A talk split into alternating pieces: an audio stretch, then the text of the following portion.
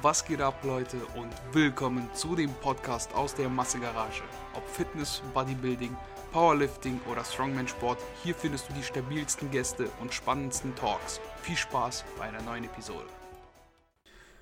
Jo Leute, was geht? Willkommen bei einer neuen Episode vom Podcast und heute haben wir mal einen ganz besonderen Gast. Ich weiß, das sage ich jedes Mal, aber das ist mal was komplett anderes, denn ich habe hier Dave am Start und Dave macht zwar auch Kraftsport, aber vor allem, glaube ich, ist Daves Haupthobby Jojo-Spielen.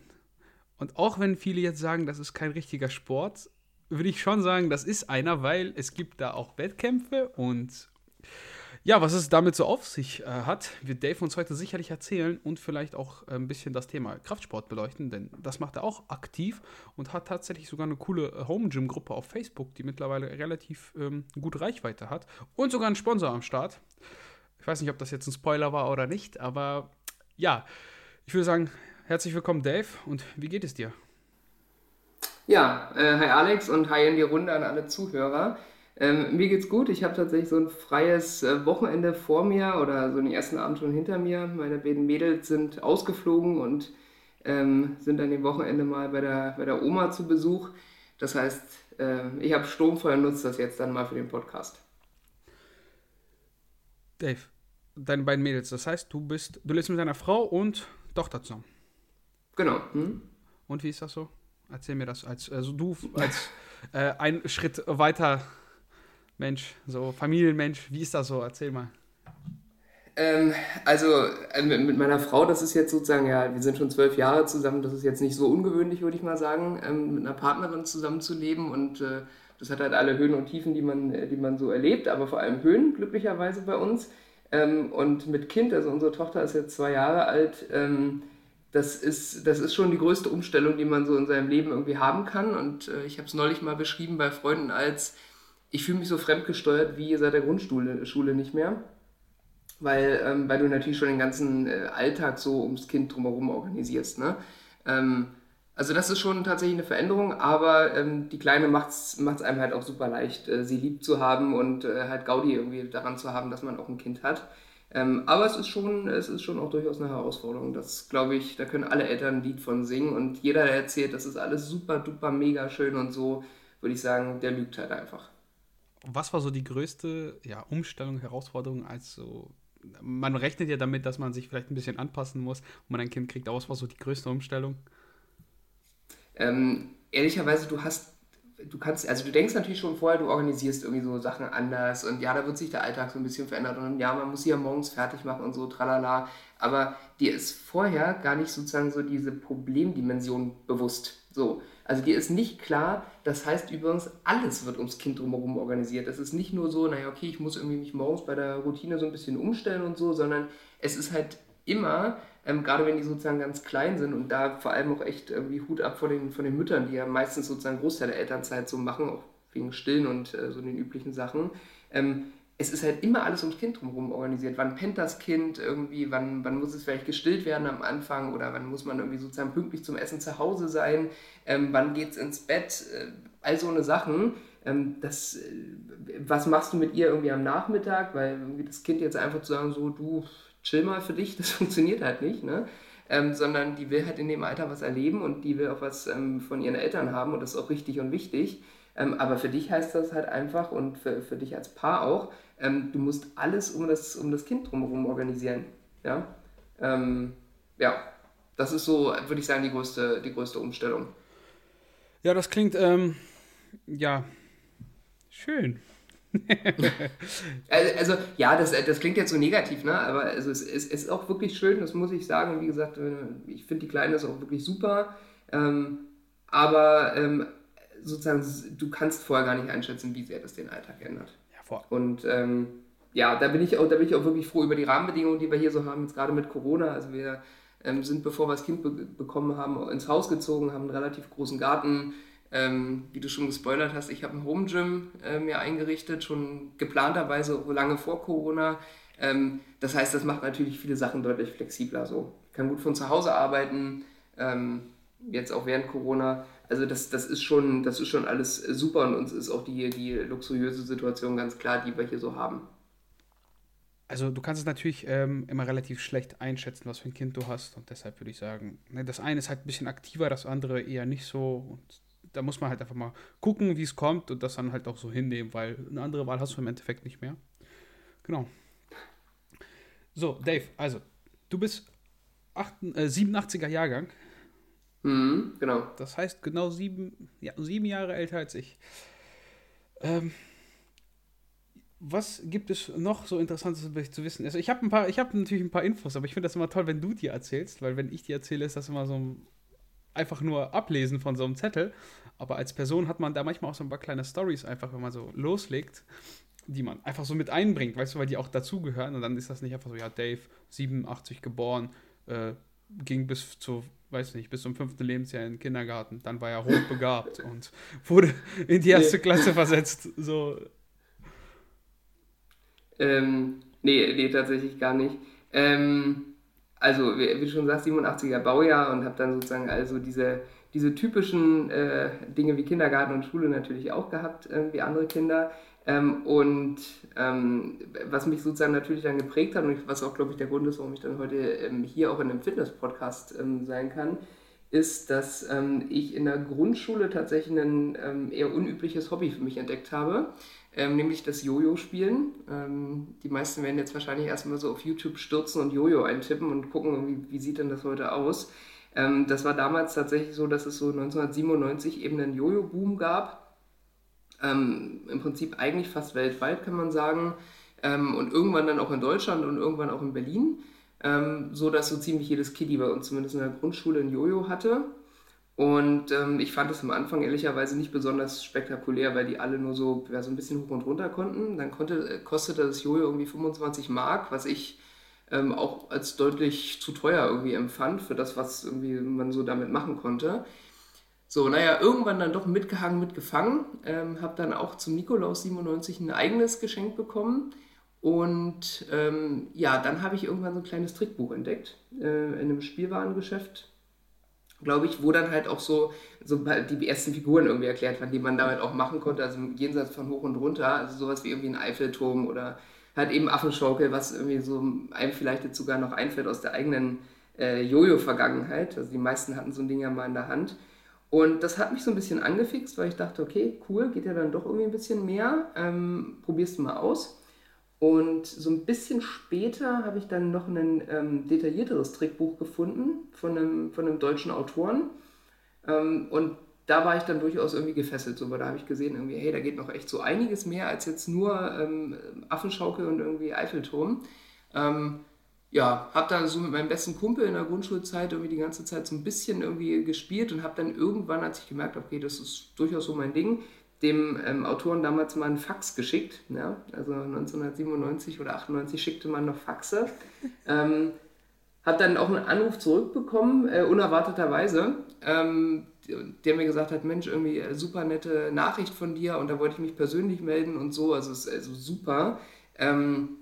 Und ich hatte ihn im Prinzip gefragt, ob es in Berlin irgendwie so einen Jojo-Verein gibt oder sowas, ne? Weil das war so die erste Idee, die man so hat, irgendwie, hey, ich habe da jetzt so ein Hobby, gibt es da irgendwie eine Gruppe, die sich trifft?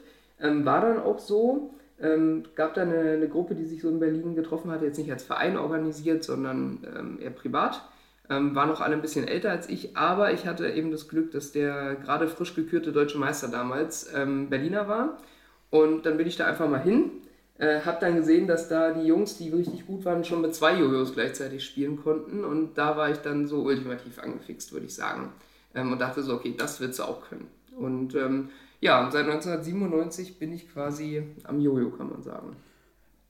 Ich würde sagen, du hast relativ großes Glück gehabt, dass du halt in Berlin aufgewachsen bist, weil wärst du jetzt irgendwo auf dem Land und hättest da Jojo für dich entdeckt, dann hättest du das wahrscheinlich verworfen, weil dann hättest du gesagt, ja, kann ich eh nichts mit anfangen, ist langweilig, hier so ein Ding, das hüpft hoch und runter, ich spiele lieber Playstation. Im Endeffekt, ne? Ja, auf jeden Fall. Das kann schon sein. Also ich glaube, Münster oder Freiburg hätten zu der Zeit noch geholfen. Das waren so die Jojo-Hochburgen parallel in Deutschland. Aber da hast schon recht, wenn das jetzt irgendwo anders gewesen wäre, dann vermutlich hätte sich da der Werdegang nicht in die Richtung entwickelt. Vielleicht spoilern wir dann mal kurz vorab. Also Dave hat schon einige Titel. Er spielt nicht einfach so Jojo. Du bist 5-facher Europameister und 18-facher Deutscher Meister. Ja. 18-fach. So ungefähr stimmt das. Die deutschen Meistertitel, ehrlich gesagt, müsste ich auch jedes Mal überlegen. Ich merke mir die 5 Europameistertitel. Das geht so schnell von der Zunge weg. Warum sind das so viele Titel? Man überlegt jetzt auch so, spielt der denn überhaupt schon so lange Wettkämpfe? Wir haben so mehrere Disziplinen immer auf Meisterschaften und manche Jahre hatte ich das Glück, dass ich da auf der deutschen Meisterschaft mehr als eine Disziplin gewinnen konnte. Und deswegen sind das auch so viele Titel geworden. Beim Europameister ist es so, da habe ich 5 Jahre in Folge die Kategorie mit 2 Jojos gewonnen, also ein Jojo rechts, ein Jojo links. Das war auch immer meine Lieblingsdisziplin, die ich gemacht habe. Und persönliches Highlight war noch, dass ich 2008 mal Dritter auf der Weltmeisterschaft war. Das war, also ich würde mal sagen, wenn ich jetzt überlegen würde, was würde mir am meisten bedeuten, dann wahrscheinlich der Dritte auf der WM. Okay, also ich habe tatsächlich gestern, als ich so hier saß und mich vorbereitet habe auf diesen Podcast, ganz vorbildlich, so wie das halt Streber tun, einfach mal deinen Namen, ich glaube, bei Google oder YouTube eingegeben, beziehungsweise ich glaube, bei Google, und dann kam direkt das erste YouTube-Video und das erste, was da kam, war Dave Geigle, Jojo, und dann kam da 2014. Das müsste die Europameisterschaft gewesen sein, richtig? Das ist ziemlich gut möglich. Genau. Warte mal, ja, 2014 war, glaube ich, mein letzte EM. Hm? Und da hast du ganz verrückte Sachen mit diesen Jojos gemacht. Und da dachte ich so, ja, okay, wieso verheddelt sich diese Schnur nicht? Und das ist schon, also es klingt, wie gesagt, wenn man das als Außenstehender hört, und das ist da irgendwie, jeder kennt ein Jojo, aber dass es dann so Meisterschaften gibt, kann man auch irgendwie nachvollziehen, aber dann so Weltmeister und Europa-Team. Weißt du, was ich meine? Das kennt man ja sonst nur von richtigen Sportarten. Und ja, das ist krass, wie sich sowas entwickeln kann. Und wie viele Leute sind eigentlich auf so einer Meisterschaft? Also wie gesagt, das ist ja eher so ein Randsport. Das ist ja noch mehr Randsport als Kraftsport mittlerweile. Also es ist natürlich super viel mehr Randsport als Kraftsport, ganz klar, weil ich glaube, Kraftsport ist jetzt gar nicht so eine Randsportart. Also sehr viele Menschen gehen irgendwie ins Fitnessstudio und machen damit Kraftsport, selbst wenn sie das vielleicht gar nicht so betiteln würden, sondern die sagen dann, ich mache Fitness oder ich mache Sport einfach nur. Ja? Also auch mein Schwiegerpapa und meine Schwiegermama gehen ins Fitnessstudio und sind so gesehen Kraftsportler in Anführungsstrichen. Nee, also bei Jojo-Meisterschaften ist es tatsächlich sehr unterschiedlich. Wir haben in Deutschland eine Szene, die man eigentlich nicht so richtig beziffern kann. Warum? Und da hast du sozusagen schon das richtige Schlagwort genannt, weil wir einfach nicht gut organisiert sind, was so unterschiedliche Städte und gerade auch so ländliche Regionen betrifft. Also Jojo ist schon eine Sportart, die sehr viele leider für sich im Kinder-, Jugend-, Wohnzimmer machen und für sich halt dann sozusagen so rumdaddeln. Wir wissen von, ich sag mal, 50 bis 100 Leuten, die regelmäßig zu Events kommen, dass die so, ich sag mal, der harte Kern der Szene in Deutschland sind. International sieht es deutlich anders aus. Also ich glaube, bei der WM in China 2018, da waren das irgendwie 500 Teilnehmer oder so. Also Teilnehmer, das war tatsächlich irgendwie mal eine ganz andere Größenordnung. Da gibt es noch irgendwie wesentlich mehr Spieler. USA und Japan genauso. Und in Europa ist halt Tschechien zum Beispiel eine Hochburg, die halt auch eine wesentlich stärkere Community haben, als wir das hier haben. Weil die da in den letzten Jahren ganz gut so Promotion gemacht haben und ganz gut Kiddies und Teenies angefixt haben. Aber in Deutschland würde ich sagen, so 50 bis 100 ist der harte Kern. Ich glaube aber, dass deutlich mehr Menschen immer mal wieder ein Jojo in der Hand haben, also und auch ein ernstzunehmendes Jojo. Nicht, dass irgendwie, was sie mal, keine Ahnung, bei so einem Gewinnspiel irgendwie gewonnen haben, wenn man irgendwie so das Glücksrad dreht auf dem Jahrmarkt. Also da glaube ich schon, dass es deutlich mehr sind, aber so dieses sich verknüpfen, dieses Vernetzen, dieses ich treffe mich mal vor Ort irgendwie mit 5, 6, 10 Leuten und zock zusammen, das findet leider noch nicht so richtig statt. Das ist ein bisschen schade.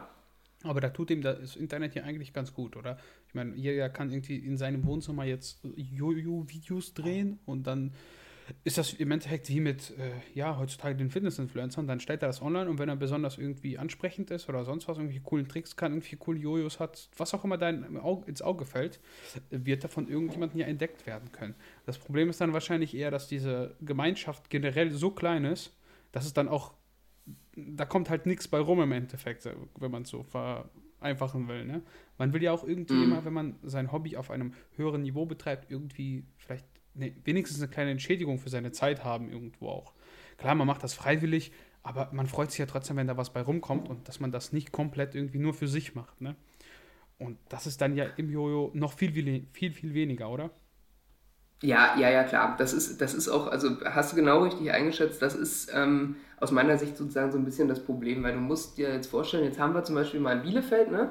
Sagen wir, haben wir irgendwie vielleicht 3 Spieler, zurzeit weiß ich jetzt gar nicht, aber früher hatten wir irgendwie auf ungefähr 3 Spieler. So, und jetzt kann man halt überlegen, pass auf, die 3 treffen sich jetzt vielleicht sogar noch privat, so halt für sich als Freunde, das ist ja schon mal irgendwie okay und damit bleiben die auch am Ball und haben Gaudi daran und haben natürlich auch irgendwie Freundesnetzwerk durch, das ist irgendwie super. So, und jetzt hast du dann vielleicht jemanden, der kauft sich im Internet so ein Einsteiger-Jojo, guckt dann vielleicht noch irgendwie ein Trickvideo von mir oder wem auch immer irgendwie an und denkt sich so, hey cool, ja, aber ich habe so Probleme damit, wie mache ich denn jetzt weiter? Wäre irgendwie super, wenn mir jemand das zeigt. So. Und jetzt, wenn der nicht zufällig im Internet darüber stolpert, dass dann irgendwie der Alex in Bielefeld auch gerade sozusagen so ein super Jojo-Crack ist, ja, dann wird er nie darauf kommen. So, also es gibt halt so nicht so diese lokalen Organisationen wie so kleine Vereine oder Clubs oder wie auch immer, dass ich sagen kann, wenn ich Jojo Bielefeld eintippe, kriege ich sofort irgendwie die lokale Jojo-Gruppe genannt. Und dasselbe halt in jeder anderen Stadt mit irgendwie über 100.000 Einwohnern in Deutschland. Das gibt es leider nicht. Und warum? Wie gesagt, das hast du genau richtig gesagt, die Leute müssten halt erstmal die Eigeninitiative übernehmen und sagen, pass auf, ich suche mir irgendwie einen Jugendclub oder irgendeine andere Institution, wo ich sowas kostenlos machen kann, also wo ich die Räume geboten bekomme, ohne dass wir erstmal da Saalmiete zahlen müssen. Ich hau da irgendwie das was auf eine Website drauf. Ich stelle mich dahin, auch wenn vielleicht am Anfang nur 1, 2 Leute kommen und mache das halt alle 2 Wochen mal, dass ich sage, irgendwie hier ist so ein Meeting Point und wir treffen uns zusammen. Und das Ganze dann noch irgendwie unentgeltlich, ohne dass sich das für diejenigen lohnt. Ja, das ist leider sehr, sehr schleppend, muss man so sagen. Aber da würde ich ja jetzt dann auf dich wieder zurückkommen. Du hast ja mit deiner Marke, du hast ja einen eigenen Online-Shop und auch so gesehen eine kleine eigene Marke, da versucht was aufzubauen. Also ich habe gesehen, du hast halt einen YouTube-Kanal und der war auch, also jetzt meiner Einschätzung nach, ich habe keine Ahnung, aber so, wenn man das so sieht, da waren zum Teil zwischen 5.000 und 15.000 Aufrufe, irgendwo so in diesem Bereich bewegst du dich da. Klar, das war jetzt über Jahre gestreut und da kommt natürlich da auch was zusammen, wenn man da irgendwie so einen Randsport macht, weil man dann halt wahrscheinlich auch relativ wenig Konkurrenz hat, in Anführungszeichen. Aber das war ja immerhin eine Initiative, die du ergriffen hast und versucht hast, irgendwie da was auf die Beine zu stellen. Und ja, warum machst du das nicht weiter? Ich habe gesehen, dein letztes Video ist jetzt 5 Monate alt. Ja, also sozusagen zur Einordnung, das mit dem, also du hast recht, ich habe einen Jojo-Shop und ich habe auch eine eigene Marke seit ein paar Jahren, unter der wir sozusagen dann auch selber eigene Modelle herstellen. Das funktioniert auch super.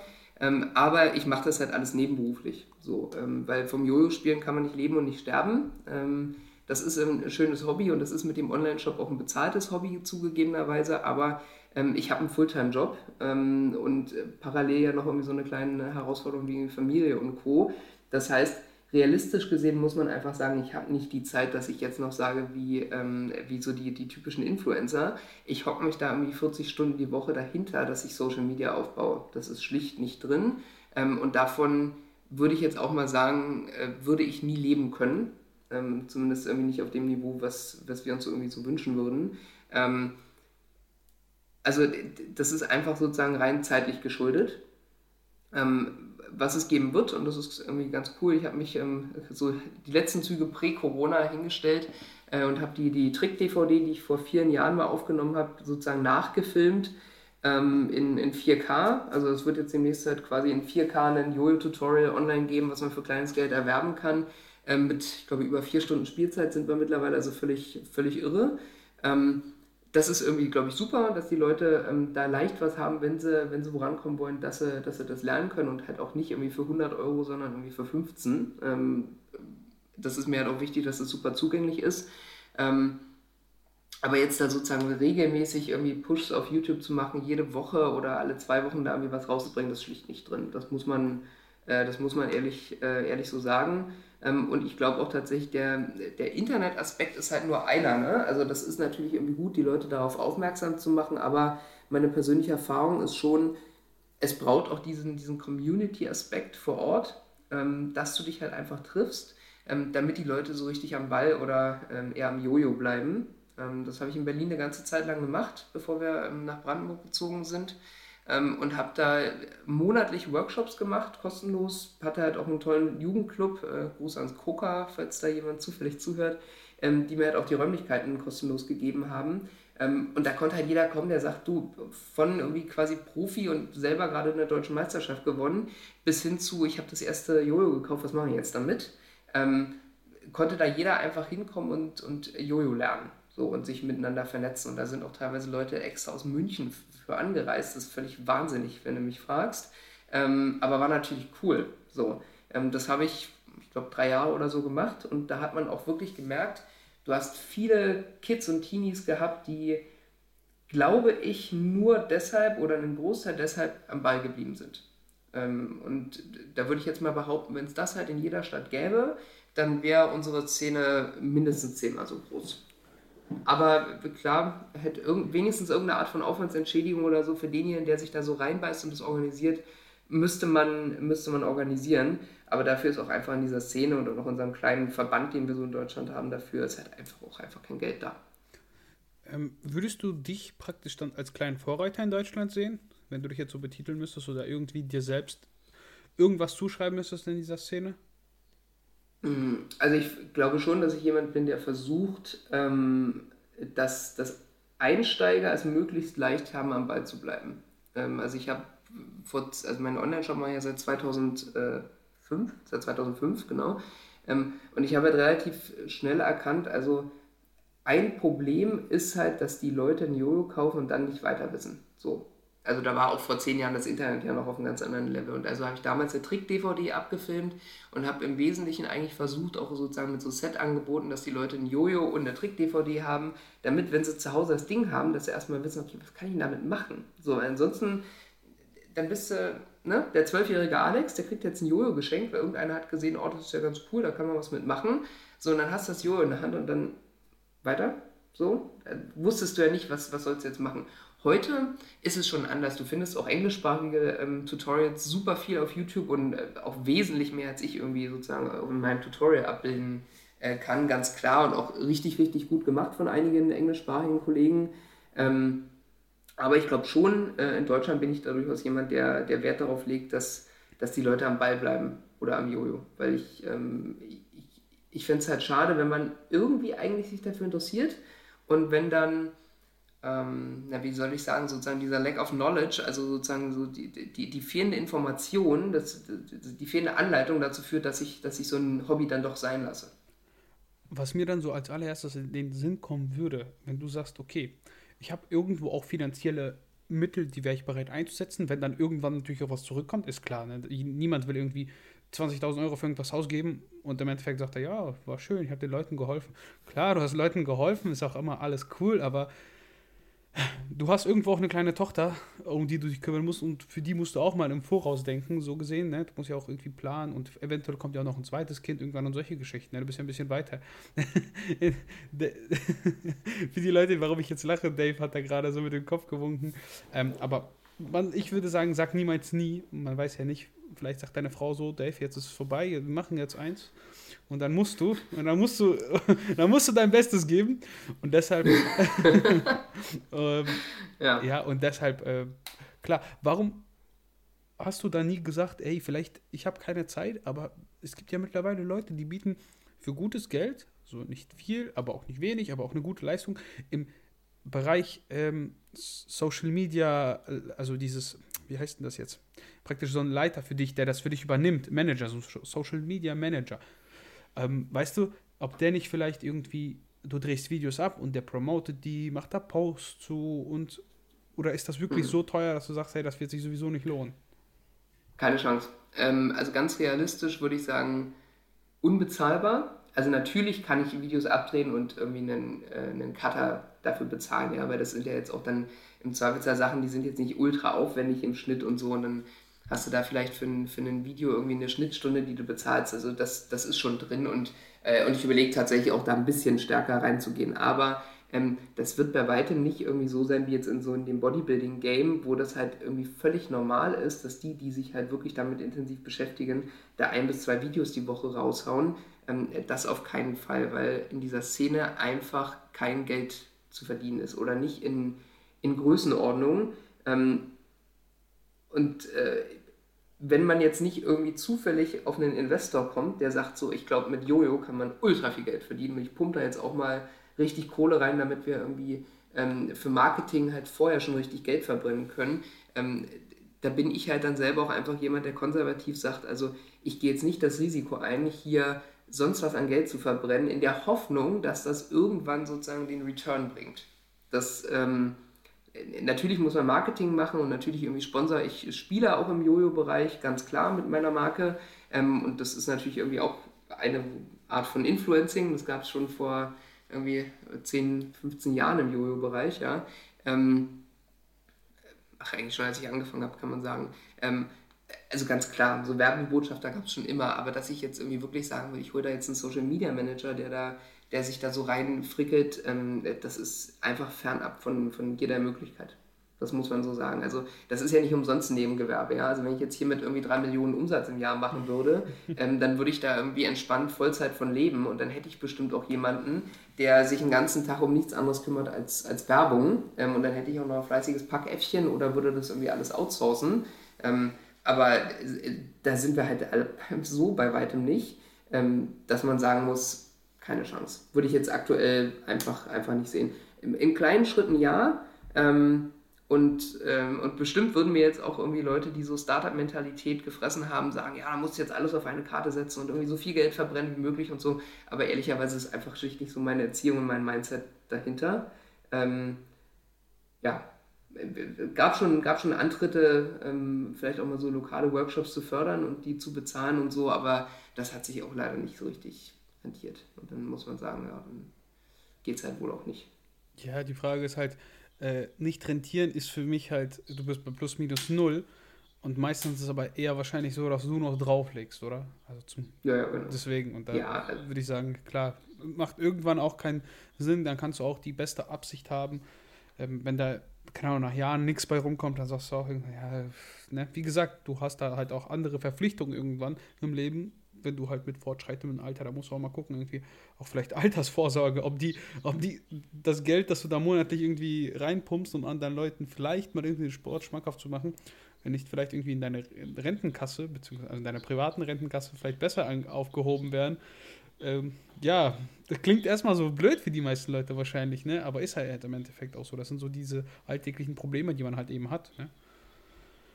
Also ich würde mal sagen, das ist, glaube ich, sozusagen einfach ein Problem, das viele Randsportarten haben. Also manchmal sieht man ja auch so im Fernsehen oder im Internet so kleinere Reportagen über andere so, auch so nerdige Hobbys wie das Jojo-Spielen. Ja? Ich würde es jetzt fast nicht mal als Sport bezeichnen. Ich packe das eher immer gerne so in die Jonglage-Ecke. So, also Jonglieren, Diabolo, Jojo, das ist alles so für mich irgendwie Skill-Toys, nennen wir das gerne, so eine Richtung. Das Problem haben halt viele, dass die sozusagen nicht die Mittel haben, das wirklich publik zu machen. Es gibt dann immer so, na klar, gibt es irgendwie einen Shop, der was macht, dann gibt es vielleicht auch noch einen Hersteller, aber die sind halt alle nicht riesig. So, weißt du? Also selbst die größten Mounts in der Szene sind nicht so groß, dass die jetzt da sonst was irgendwie bezahlen könnten. Das sind auch kleine, schlank aufgestellte Firmen, die dann, keine Ahnung, im amerikanischen Headquarter mal irgendwie 4 Mitarbeiter haben. So, also und das sind dann die Großen der Szene. Ja, jetzt vielleicht mal abgesehen von dem einen oder anderen Chinesen, wo es ein bisschen anders aussieht, aber da sind wir einfach heute nicht. Und wie du schon sagst, jetzt zum Geld verbrennen, dafür ist es einfach nicht lukrativ genug. Auch dass die Leute sich mal was darunter vorstellen können. Nur interessiert den Business-Teil die meisten jetzt nicht so, aber manch einer fragt sich jetzt auch, okay, was muss ich denn eigentlich investieren, wenn ich so ein Jojo kaufe? So ein Einsteiger-Jojo liegt irgendwie bei 10 Euro, 10 bis 20. Und das mit dem Profis, sage ich mal, oder so ambitionierte Spieler wie ich spielen, liegt irgendwo zwischen 40 und 80 Euro im Regelfall. So, und da könnt ihr euch jetzt schon vorstellen, das ist ja nicht irgendwie wie ein Beutel Eiweißpulver, den ich jeden Monat verbrauche und halt auch jeden Monat nachkaufe und wo ich auch im Zweifelsfall mal verschiedene Sorten hier stehen habe, sondern du hast dann halt vielleicht deine 5 Jojos, mit denen du spielst und ab und zu kommt mal eins irgendwie dazu, weil du halt Bock auf was Neues hast, aber das ist halt nicht so ein Verbrauchsartikel. Und wenn du dann eine harte Szene von irgendwie 100 Leuten im Jahr hast, die jeder, keine Ahnung, 2 Jojos kaufen und dann kostet das irgendwie im Durchschnitt 40 Euro, dann könnt ihr mal hochrechnen, was kommt da irgendwie an Volumen bei rum? Und das ist Umsatz brutto, davon geht irgendwie Märchensteuer ab, davon geht natürlich irgendwie sozusagen alles an Einkaufspreisen ab, davon geht Sponsoring ab. Also das ist jetzt einfach nichts, wo man irgendwie ein Heidengeld mit verdienen kann. So, das, also es macht Spaß und es macht mir auch Spaß und es ist auch meine Leidenschaft. Und deswegen ist das auch übrigens auch alles okay. Und deswegen habe ich gar nicht den Anspruch, dass ich damit irgendwie reich werde. Aber man muss es halt auch realistisch einschätzen. So. Ja, ich kann mir auch vorstellen, du hast mir gesagt, was du machst. Und man darf nicht vergessen, Dave hat, du hast tatsächlich 2 Masterabschlüsse. Nee, einen. Einen, okay. Also ich habe einen Bachelorabschluss, genau, Bachelor und einen Master. Ah, okay. Ich dachte so, vielleicht habe ich mich verlesen, weil ich habe auf der Internetseite geguckt, vielleicht sollst du nochmal gucken. Da dachte ich so, warum tut man sich das an? Nee. Okay, genau. Und du, in was hast du denn gemacht? Also mein Master ist in International Business. Also ich habe klassisch BWL studiert, relativ klassisch, also duales Studium gemacht und habe dann im Anschluss noch einen normalen Master gemacht, quasi berufsbegleitend, also ich bin schon bei mir im Unternehmen mit eingestiegen in Teilzeit und habe parallel noch mein Masterstudium gemacht. Und ihr könnt euch sicherlich vorstellen, was man dann so verdient. Du hast gesagt Projektmanager, ne? Ich bin Projektleiter bei der Deutschen Bahn. Kann man ja auch irgendwie relativ leicht irgendwie rausfinden, wenn man meinen Namen eintippt. Habe auch dual bei der DB studiert und darf mich da in meinem regulären Alltag darum kümmern, dass die Kundenzufriedenheit an unseren Bahnhöfen besser wird. Und das ist so mein, also ein ganz anderes Themenfeld als Jojo und auch eine ganz andere Welt als Influencer, Start-up-Mentalität und irgendwie einfach mal machen, sondern das ist natürlich schon irgendwie eine ganz andere Liga, da geht man mit ganz anderen Zahlen und irgendwie Größenordnungen um und auch natürlich sozusagen mit ganz anderen Prozessen. Ja, und das soll einfach noch verdeutlichen, ihr könnt euch jetzt einfach alle mal vorstellen, wie viel so ein Projektleiter halt verdient, ist nun mal so, ne? Das ist normal schon ein guter Batzen an Geld, würde ich sagen, und da will man halt auch nicht irgendwie riskieren, diesen Batzen ja wegzuwerfen für vielleicht irgendwann mal annähernd so viel Geld, ne? Es ist einfach so, man muss ja auch realistisch sein. Wie kommt das eigentlich an so? Das ist ja schon ein relativ seriöser Beruf, würde ich mal sagen, so zumindest für die Allgemeinheit. Wie kommt das an, wenn die Leute irgendwie deinen Namen googeln und sagen, hey Dave, der spielt hier irgendwie, der will uns hier irgendwas von Projekten erzählen und will irgendwie, ist hier der Chef, aber dann spielt er irgendwie Jojos, so, was irgendwie ja, weiß ich, wahrscheinlich mit Kindern eher so in Verbindung gebracht wird. Hört sich jetzt mal doof an, aber ist ja im Endeffekt so. Ja, spannende Frage tatsächlich. Ich habe auch lange nicht gewusst, wie ich so beruflich damit umgehe. Also auf der einen Seite ist natürlich schon so, ich glaube, wenn man so ein Hobby lange macht und wenn man da auch gewisse Erfolge hat, dann sagt das ja auch so ein bisschen was über den Charakter aus, dass man mal was durchziehen kann und dass man am Ball bleibt, dass man ehrgeizig ist. Ich glaube, das sind jetzt alles keine schlechten Charaktereigenschaften, auch für jemanden, der beruflich erfolgreich sein möchte. Aber ich habe tatsächlich lange überlegt, mache ich das jetzt so publik im Unternehmen oder nicht? Und dann bin ich vor jetzt gut 6 Jahren in die Konzernstrategie gewechselt bei uns. Und damals war halt auch noch so Anzug, Krawatte jeden Tag und halt sozusagen durchaus irgendwie sehr förmlich. Aber ich kam da in ein Team, was irgendwie so super jung, dynamisch und irgendwie aufgeschlossen war. Und so ziemlich am ersten Tag kam ein Kollege zu mir und meinte so, du, wir haben hier so ein Format, nennt sich Brownback Lunch, also jeder bringt sich was zu essen mit und wir quatschen mal in der Stunde einfach so über, abseits von den so beruflichen Themen und jeder stellt auch mal so sein Hobby vor oder irgendwie den letzten coolen Urlaub, den er hatte, also halt einfach so ein bisschen als kleines Networking-Event, so beim Mittagessen, was man eh hätte. Und er so, du, ich habe gesehen, du spielst Jojo und du stellst das übrigens nächste Woche vor und ich so, okay. Gut, der Plan hat also dann offensichtlich nicht funktioniert, das sozusagen quasi versteckt zu halten.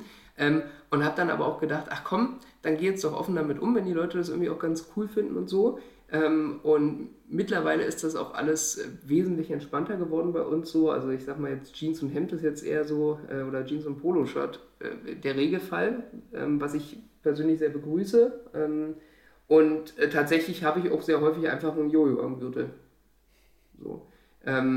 Ist dann auch immer mal Gesprächsthema, aber ich hatte jetzt auch in letzter Zeit ehrlicherweise nie den Eindruck, dass das jetzt irgendwie negativ ankommen würde, weil ich glaube halt eher, ja, man verbindet dann irgendwie sowas mit dir und ja, du musst dann natürlich auch beruflich irgendwie performen und ein Jojo bringt dir jetzt nichts so als Merkmal, wenn du irgendwie ansonsten eine Pfeife bist, aber es kann halt schon sein, dass man so denkt, ach ja, stimmt, das ist ja der Typ mit dem Jojo, der sagt ja auch in Meetings ganz schlaue Sachen, ja, um es mal jetzt sehr platt zu sagen. Also von daher, glaube ich, kann das so ein bisschen Alleinstellungsmerkmal sein, was man sich so irgendwie erinnert. Aber anders im beruflichen Kontext hat es jetzt auch jetzt keine besonderen Effekte, würde ich jetzt mal sagen. Ja, klingt auf jeden Fall interessant. Also man muss schon sagen, wenn du sagst, ich habe jetzt gerade mal überlegt, so, wenn du jetzt echt irgendwie dich auch vielleicht für, ich weiß nicht, wie das bei der Deutschen Bahn ist, aber es gibt ja sicherlich Projektleiter, die müssen um Projekte kämpfen, so gesehen, die müssen da an Wettbewerben teilnehmen, um irgendwelche Projekte an Land zu kriegen, ne, die dann organisieren dürfen. Ich weiß nicht, wie das bei euch ist, aber da kann es durchaus von Vorteil sein, wenn sie sich dann den Typen mit dem Jojo merken, weil dann kommen die auf den als allererstes zurück, wenn es dann in die Besprechung geht, ob die denen das Projekt zuteilen wollen. Aber es ist jetzt nur so mein Gedankengang, der irgendwie so abgeschweift ist. Nee, eigentlich nicht, würde ich sagen. Also so ist es jetzt auch nicht, ne? Das ist jetzt eher so im Kollegenkreis oder so, dass man natürlich auch manche Leute mit ihrem Hobby so ein bisschen assoziiert, ne? Oder halt so mit so Besonderheiten, so irgendwie, okay, die eine kommt irgendwie immer nur mit Fahrrad irgendwie zur Arbeit und die nächste irgendwie sozusagen verzichtet komplett irgendwo auf To-Go-Essen, weil sie das irgendwie jetzt richtig findet, und der andere Typ ist halt der mit dem Jojo, so, ne? Also das, und wieder bei dem anderen Kollegen, da verbindest du damit, dass der irgendwie 10 Marathon im Jahr läuft, so. Nee, würde ich nicht sagen. Also das hat an meiner beruflichen Karriere, würde ich so sagen, 0,1% irgendwie Anteil. Ja. Hört sich gut an. Leute, ihr wisst, an wen ihr die Beschwerdemails wegen den Zeitverspätungen der Bahn schreiben könnt. Ne? Nein. Nur Kundenzufriedenheit der Bahnhöfe. Ja, das ist, es ist echt ein leidiges Thema. Ja, weil, weißt du, das ist halt zum Beispiel auch was ich an dem Jojo-Kram cool finde. Hier habe ich so in der Hand. So, und natürlich ist so, ob jetzt ein Paket falsch gepackt ist, dann bin ich irgendwie dran schuld, oder ob ein Jojo nicht funktioniert, am Ende ist es auch irgendwie meine Verantwortung, und da stehe ich dann auch dazu, und das ist halt in so einem Unternehmen, was halt so aufgegliedert ist, macht mich das als Kunde selber ja auch wahnsinnig, dass du halt manchmal denkst so, oh, wir müssten doch jetzt eigentlich viel mehr zusammenarbeiten, weil der Kunde sieht nur Bahn, der sieht nicht irgendwie, ach, das ist jetzt der Bahnhofsteil und das ist DB Regio und das ist DB Fernverkehr und die S-Bahn ist ja nochmal eine Sondergesellschaft und so. Also das ist wirklich, das ist manchmal zum Haare raufen, aber der Vorteil ist, glaube ich, man tut schon sozusagen aus gesellschaftlicher Sicht irgendwas Sinnvolles, so mit Schiene und Klimawandel. Das ist auf jeden Fall ein wichtiger Aspekt, und ich glaube, die Arbeit wird uns nie ausgehen, weil das System kann schon noch einiges an Verbesserungen vertragen. Ja, ich glaube, man muss ja mal vor Augen halten, was für ein Unternehmen das einfach ist, ne? Was für ein Ausmaß. Deutschlandweit, es gibt ja, Marktführer war ja früher staatlich, ne? Und dann wurde das ja irgendwie abgegeben an praktisch einen externen, also war keine staatliche Institution mehr, wenn ich das richtig in Erinnerung habe, und deshalb ist das ja irgendwie jetzt einfach ein Konzern, sagen wir es mal so, ne? So vereinfacht gesagt. Ja, es ist ja immer noch 100% in Staatsbesitz. Okay. Und es ist halt so, dass der komplette Regionalverkehr ist ja privatisiert oder sozusagen geöffnet, der Markt. Das heißt also, da schreiben die Bundesländer die Verkehre aus, die sie gerne hätten. Also die sagen, wo welche Züge im Prinzip zu fahren haben, in welcher Taktung, mit welchen Leistungsmerkmalen, ob der Zug ein WC haben soll oder nicht, ob der irgendwie besetzt sein soll mit irgendwie einer Zugbegleiterin oder Zugbegleiter etc. Und dann bewerben sich alle Gesellschaften darauf, also genau eine DB Regio wie irgendwie eine Veolia und wie wer auch immer. Und geben dann halt Angebote ab und sagen, bei uns kostet der Kilometer irgendwie Schienenleistung x Cent. So. Und am Ende sagen dann die Bundesländer, okay, wer soll das fahren? Das kann halt die DB sein, das kann aber auch andere sein. Und ich glaube, im Regionalverkehr sind wir jetzt bei irgendwas 60% ungefähr Marktanteil. In dem Teil, wo ich arbeite, beim Bahnhof, ist es ein bisschen anders, weil das der Infrastrukturteil der DB-Seite ist. Also das ist auch was man nie privat, also das nie kann man jetzt nie sagen, aber was unwahrscheinlich ist, dass es jemals privatisiert wird, ähnlich wie ja die Autobahnen sozusagen in Staatsbesitz sind. Genauso ist es halt bei den Bahnhöfen auch, mal wenigstens sozusagen überall dort, wo ihr als Reisende ein- und aussteigt. Bei den Gebäuden ist es ein bisschen anders, die sind teilweise schon in Drittbesitz, aber sozusagen die Verkehrsstationen, also Bahnsteig, Gleise und so, das ist 100% in Staatsbesitz, und das sehe ich jetzt auch nicht, dass das irgendwie in nächster Zeit privatisiert wird. Richtigerweise, wenn du mich fragst. Ja, irgendwo, wenn ich jetzt auch so als Laie einfach mal das so höre, kann das auch durchaus für Verwirrung sorgen, wenn da jetzt mehrere Beteiligte an irgendwelchen Bahnstationen also dran wären, weil dann wird der eine hier eine hinbauen, der nächste da, und dann wird der Zug vielleicht da nicht halten und dann wird der nächste da halten, und dann kommt das wahrscheinlich schon durcheinander. Ne? Es ist zwar auch irgendwo geführt, weil es sind halt eben Schienen und da kann immer nur ein Zug drauf fahren. Aber ich denke, das würde irgendwann nach der Zeit zu einem großen Durcheinander führen, wenn die nicht miteinander kommunizieren würden. Ne? So. Genau, ja, genau. Also ich glaube, dass es davon nicht besser werden würde. Punkt. Also es ist aus meiner Sicht auch eine staatliche Aufgabe. Ne? Genau wie das Schienennetz und auch die Energieversorgung dafür halt auch irgendwie eine staatliche Aufgabe sein sollte. Gibt bestimmt irgendwie auch Theorien, wie man das irgendwie privatwirtschaftlich besser organisieren kann, aber das müsste es halt auch erstmal zeigen. Und mir würde jetzt auch kein Land spontan einfallen, wo zum Beispiel Bahnhöfe und das Schienennetz privatisiert wären. Mir jetzt auch nicht, aber ich bin da auch überhaupt null drin. Also, wie gesagt, ich bin da null drin, aber ich... Das ist auch ein Spezialthema, glaube ich, auch gerade für deine Zuhörer. Ach, ne? Generell. Also sozusagen die Schmanker der DB. Ja, ein bisschen Werbung. Deutsche Bahn sponsert mich auf jeden Fall. Ich hole hier die Gäste rein und die... So ein bisschen Allgemeinbildung schadet natürlich nicht. Was an Dave noch besonders cool ist, mal für euch Leute, Dave macht sehr aktiv Kraftsport. Und das sieht man, wenn man sich das Video von 2014, das war das, was mir am meisten aufgefallen ist, anguckt. Da hatte Dave, lass mich jetzt mal schätzen, bestimmt 10, 15 Kilo mehr drauf als heute. 20 ungefähr, ja. Siehst du? Das geschulte, perfekte Auge erkennt das doch. Nee, coole Transformation, wie man jetzt so sagen würde. Aber generell, ich weiß ja, dass du das sehr aktiv betreibst. Wir haben ja auch privat Kontakt, würde ich sagen. Was tatsächlich sehr, wie ist das überhaupt zustande gekommen? Also ich weiß, dass du mich irgendwie bei Instagram angeschrieben hast, da wo ich noch irgendwie 500 Follower oder so hatte. Und ich weiß gar nicht, warum. Kann ich auch gar nicht mehr so rekapitulieren, aber ich glaube, dass du bei SQMIZE ein Gewinnspiel gewonnen hattest und dass ich darüber auf dein Profil gekommen bin und dann gesehen habe, so ey, irgendwie cool, das ist mal ein Typ, der hat irgendwie eine gute Figur, der sieht aber jetzt nicht aus, als wenn er irgendwie jede Woche so ein paar Ampullen wegballert. Und der trainiert auch irgendwie sozusagen in seinen Instagram-Feed so, wie man sich das irgendwie so denken würde, dass es irgendwie sinnvoll ist. Und ich glaube, so habe ich halt einfach so ein bisschen mit dir Kontakt aufgenommen. Und dann bist du natürlich medial explodiert in letzter Zeit, so durch den Podcast und Co. Also von daher, ich fand das einfach damals irgendwie gut. Und ich glaube, das ist auch ganz nett, sich da mal so zu vernetzen, ne? Ja, durchaus. Jetzt bist du in einem Podcast. So. Man weiß nie, wo das Ganze hingeht. Ist einfach so. Fand ich cool. Genau. Und dann hast du mich auch nochmal in dieser Home Gym-Gruppe hinzugefügt. Aber darauf kommen wir gleich. Genau. Wie bist du denn zum Kraftsport gekommen? So, das war das die Hauptfrage praktisch. Weil du hast ja irgendwie Jojo von 97. Das heißt, du warst da ungefähr 10 Jahre alt. Damit hast du dann angefangen und hast es praktisch dein Leben lang irgendwie so als Haupthobby gemacht. Also das ist dein Haupthobby, würde ich so betiteln, oder? Ja, absolut. Also, man kann meine sportliche Karriere mal zusammenfassen, das ist das genaue Gegenteil vom Jojo-Spielen, da bin ich nämlich einfach unfassbar schlecht drin. Also ich war immer übergewichtig, so seitdem ich denken kann eigentlich, also irgendwie, ich würde mal sagen, so frühe Kindheit, also mindestens mit der Einschulung und war dementsprechend irgendwie auch sportlich nicht besonders gut, weil irgendwie sozusagen, ich glaube, jeder kann sich zurückerinnern, die dicken Kinder in der Schule waren jetzt einfach nicht die, die im Sport performt haben.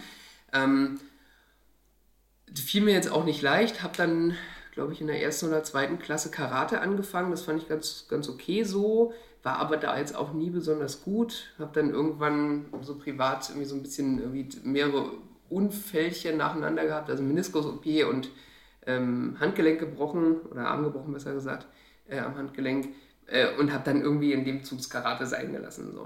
Und dann war ich irgendwann 16, war immer noch übergewichtig und habe halt für mich gesagt, so als ein Fitnessstudio dann direkt um die Ecke von meinem Wohnort aufgemacht hat oder von meinem Wohnhaus, komm, pass auf, du musst jetzt mal was machen, weil das geht irgendwie so nicht weiter. Und bin halt dann mit meinem Dad zusammen ins Fitnessstudio gegangen, habe dann auch so ein bisschen im Internet recherchiert, also damals schon Team Andro oder ich glaube, damals hießen sie noch AAS oder so und waren etwas eher auf der dunklen Seite der Macht irgendwie unterwegs. Aber jedenfalls bin ich darüber rund um so die Kraftsportthemen irgendwie hingekommen und halt auch Ernährung und so und habe dann mit Keto und Kraftsport 16 Kilo abgenommen in einem Jahr Das war super. Dann sah ich jetzt erstmal sozusagen schlank aus, noch bei weitem nicht sportlich. Habe das dann auch so ein paar Jahre eigentlich weitergemacht bis zum Studium und hatte da auch immer Spaß dran. Und dann habe ich tatsächlich kurz vor meinem Studium meine Frau im Zivildienst kennengelernt. Das habe ich dann in einem Karateverein wieder gemacht, weil die Zivildienst angeboten haben oder freiwilliges soziales Jahr im Sport. Und ich dachte, okay, das klingt irgendwie verlockender als Pflege. Und ja, komm, ich hatte damals schon einen blauen Gürtel. Das reichte so als Assistenztrainer dann im Prinzip. Und dann habe ich da ein Jahr lang Grundschüler gecoacht oder trainiert.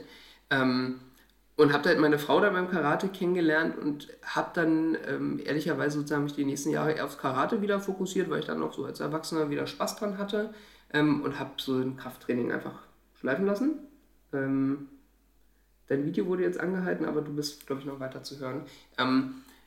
Genau, habe dann das Krafttraining so ein bisschen schleifen lassen, habe mit meiner Frau Karate weitergemacht. Wir haben auch beide einen schwarzen Gürtel gemacht in der Zwischenzeit. Und mir war aber immer klar, also ich bin immer mal wieder so ins Fitnessstudio gegangen in der Zwischenzeit. Mir war schon klar, wenn wir irgendwann mal bauen sollten, dann will ich ein Home Gym haben, weil ich glaube, dass ich es dann anders nutzen würde, als wenn man sich dann abends nach der Arbeit dann jetzt noch hochschälen muss, ins Studio fahren und so. Das kann man jetzt alles pussyhaft bezeichnen oder irgendwie blöd finden, aber für mich war halt einfach so, wenn ich dann irgendwie dreimal die Woche Karate-Training hatte, dann bin ich nicht noch irgendwie an den anderen Tagen ins Gym gerannt. So. Und dann sind wir 2017 ins Haus gezogen. Mir war klar, ich will hier ein Home Gym haben. So, weil auch wir jetzt ein bisschen im Speckgürtel von Berlin sind. Das heißt, in der Zwischenzeit haben wir dann auch das Karate-Training erstmal so ein bisschen nach hinten gestellt, auch gerade dann mit irgendwie Schwangerschaft bei ihr und dann irgendwie auch Kind. Und weil es halt einfach jetzt auch örtlich so ein bisschen doof gelegen ist, gerade ehrlich gesagt, und hier in der Nähe nichts so ist, wo wir gut trainieren können. Habe mir dann am Anfang ein Power Rack gekauft, eine Bank, Langhantel natürlich, irgendwie ein paar Gewichte und einen Latzug an dem Power Rack. Und habe dann da wieder losgelegt und hatte natürlich auch in der Zwischenzeit, seitdem dann das Studium begonnen hatte, wieder zugenommen, wie das halt so bei den meisten ist, die irgendwie mal abnehmen und es dann halt wieder schleifen lassen. Also hatte dann irgendwann so die magischen 100 Kilo erreicht und dann war so der Moment, wo ich gedacht habe, so jetzt ist aber Schicht im Schacht. Und habe dann abgenommen und trainiert so 3-4 Mal die Woche. Wie groß bist du? 1,78 und bin jetzt so heute Morgen bei 81 ungefähr. Ja, das ist schon, mit 100 Kilo ist das schon stabil unterwegs. Ja. Nee, also und es sind halt keine guten 100 Kilo, weißt du, also das ist jetzt, da kannst du jetzt auch nicht sagen, boah, das ist ja irgendwie ein trainierter Typ, der irgendwie 10 Kilo Fett irgendwie zu viel hat und wenn der sich 10 Kilo runterschreddet, dann sieht der richtig gut aus, sondern das, also ich war halt einfach fett, das brauchst du auch nicht schönreden, so, ne, und das wollte ich halt irgendwann nicht mehr und irgendwann war halt der Punkt, wo ich gesagt habe, so jetzt Schluss. Finde ich gut. Ich habe ähnlich angefangen. Also auch mit Team Andro und also Team Andro war nicht als allererstes. Als allererstes habe ich irgendwie so, ich weiß gar nicht, also wenn man so dick ist, dann guckt man ja so im Internet irgendwie, ja, so wie kann ich abnehmen, ne? Und dann liest man erstmal allerlei Scheiß. Und dann entscheidet man sich ja meistens für das, was sich so am wenigsten scheiße anhört. So am wenigsten qualvoll irgendwie, wenn da steht, du darfst nur noch irgendwie Hühnersuppe essen, dann denkst du schon mal so, nee, da habe ich jetzt nicht so Bock drauf. Genau. Und dann guckst du halt erstmal irgendwie, was kann man so machen? Und ich glaube, jeder, der irgendwie mal so abnehmen, Kraftsport, irgendwie sowas googelt, der wird, ob er will oder nicht, bei Team Andro irgendwann mal landen. Weil das ja so in Deutschland mittlerweile das einzige Forum ist, was ja auch irgendwie veraltet ist, diese Forumstrukturen ist ja schon nicht mehr wirklich aktuell, aber ich bin da tatsächlich immer noch ein bisschen, also ich würde nicht sagen aktiv, aber ich bin aktiver Mitleser. Ich habe da, glaube ich, 3 Posts mal gemacht, irgendwie so Fragen ganz am Anfang, irgendwie so, kann ich Keto mein Leben lang machen? Und ich habe jetzt so und so viel abgenommen, sollte ich jetzt vielleicht Kraftsport machen? Das war's irgendwie so diese ganz, ganz komischen Fragen am Anfang. Wenn du die jetzt so bei Instagram kriegst, denkst du auch so, ach Junge, das ist doch nicht dein Ernst, ey. Ne? Aber klar, das bleibt nicht aus. Und tatsächlich habe ich auch als allererstes Keto gemacht. Das funktioniert relativ gut, solange man stark übergewichtig ist. Ich weiß nicht, hattest du da auch so eine richtig gute positive Erfahrung mit? Also ich kenne sehr wenig Leute, die wirklich Keto durchgezogen haben. Ne? Und ich hatte beispielsweise am Anfang klar, das ist ein bisschen nervig, weil irgendwie du fühlst dich nicht gut, du kriegst diese Kopfschmerzen, weil der Körper sich erstmal umstellen muss, Glukose, bla bla bla. Aber dann später, als du so drin warst, noch einen Monat, eineinhalb, da ging es mir richtig gut. Also ich habe ohne Scheiß 6 Stunden gepennt und ich war wach. Ich war einfach so wach und so fit wie noch nie. Deswegen hing ich auch so lange an diesem Keto, weil ich dachte, ey, so gut ging es mir noch nie. Ich habe mich noch nie so gut gefühlt. Mein Körper, ich hatte immer Power. Klar, weil du hast relativ viel Körperfett an dir. Die ganze Zeit wird dieses Körperfett praktisch in Energie umgewandelt. Ja. Und du nimmst ja auch die ganze Zeit noch Fett zu dir. Das heißt, du läufst extrem gut und pennst. Also ohne Scheiß, das war... Vom Wohlbefinden habe ich mich selten so gut gefühlt wie in dieser Zeit. Hattest du das auch? Ja, würde ich auch sagen. Also auch mit dem Anfang, der nicht so gut war. Also ich kann mich auf jeden Fall erinnern, als ich das erste Mal Keto gemacht hatte, hatte ich auch so diese, was man so als Keto-Grippe, glaube ich, bezeichnet. Also ich lag wirklich im Bett, ich hatte Fieber, das ganze Zimmer drehte sich mit, wenn ich mich umgedreht habe. Also es war wirklich übel, als hätte ich einen totalen, richtig schlimmen Vollrausch hinter mir. Das war auch dann so, ich meine, ich war ja 16, so, dann meine Mutter schon gesagt, hör auf mit dem Blödsinn, was machst denn du da, das kann ja nicht gut sein und so. Und dann habe ich gesagt, nee, ich habe das schon gelesen, das kann schon vorkommen und so und da muss man jetzt mal 2 Tage durch, so. Naja, gut, habe ich dann auch gemacht und dann ging es mir tatsächlich danach auch gut. Also, weil erstens war Keto, also so jetzt bestimmt aus Nachhaltigkeitsgründen, bestimmt jetzt nicht so der Renner, aber war Keto schon auch so eine Diät, wo man sagen kann, pass auf, du kannst irgendwie Fleisch essen, Fisch, Eier, Käse, alles Fettige, was so Spaß macht. Und die Beilagen, die mir jetzt eh nie so wichtig waren, die lässt halt einfach weg. Und das war für mich echt ein Argument als Teenie, weil ich dachte so, okay, das also Buletten essen und damit abnehmen, das kriege ich hin. So. Und so war es dann tatsächlich auch und ich habe mich damit auch wirklich gut gefühlt. Heute würde ich sagen, dass Keto wahrscheinlich einfach im Alltag kaum noch... Also was heißt durchhaltbar? Natürlich ist alles irgendwie durchhaltbar, aber dass ich das gar nicht mehr machen wollen würde, sondern ich will auch zwischendurch dann irgendwie mal einen Apfel essen können, ohne jetzt zu denken, oh Gott, das haut mich jetzt aus der Ketose und ich will mir auch nicht, wenn ich mir Tiefkühlgemüse irgendwie mache und da mein Fleisch dazu, überlegen, oh, hat das jetzt irgendwie vielleicht 1 Gramm Carbs zu viel? Hätte ich gar keine Lust mehr drauf. Aber hat es funktioniert? Ja, hat super funktioniert, um abzunehmen. Hätte wahrscheinlich auch einfach nur Kalorienzählen funktioniert, ziemlich sicher. Ja, weil am Ende wird es auch nur ein Kaloriendefizit gewesen sein, was ich wie auch immer erreicht habe. Aber es ging mir gut damit. Ja. Also das ist das, was ich von den meisten Leuten immer höre.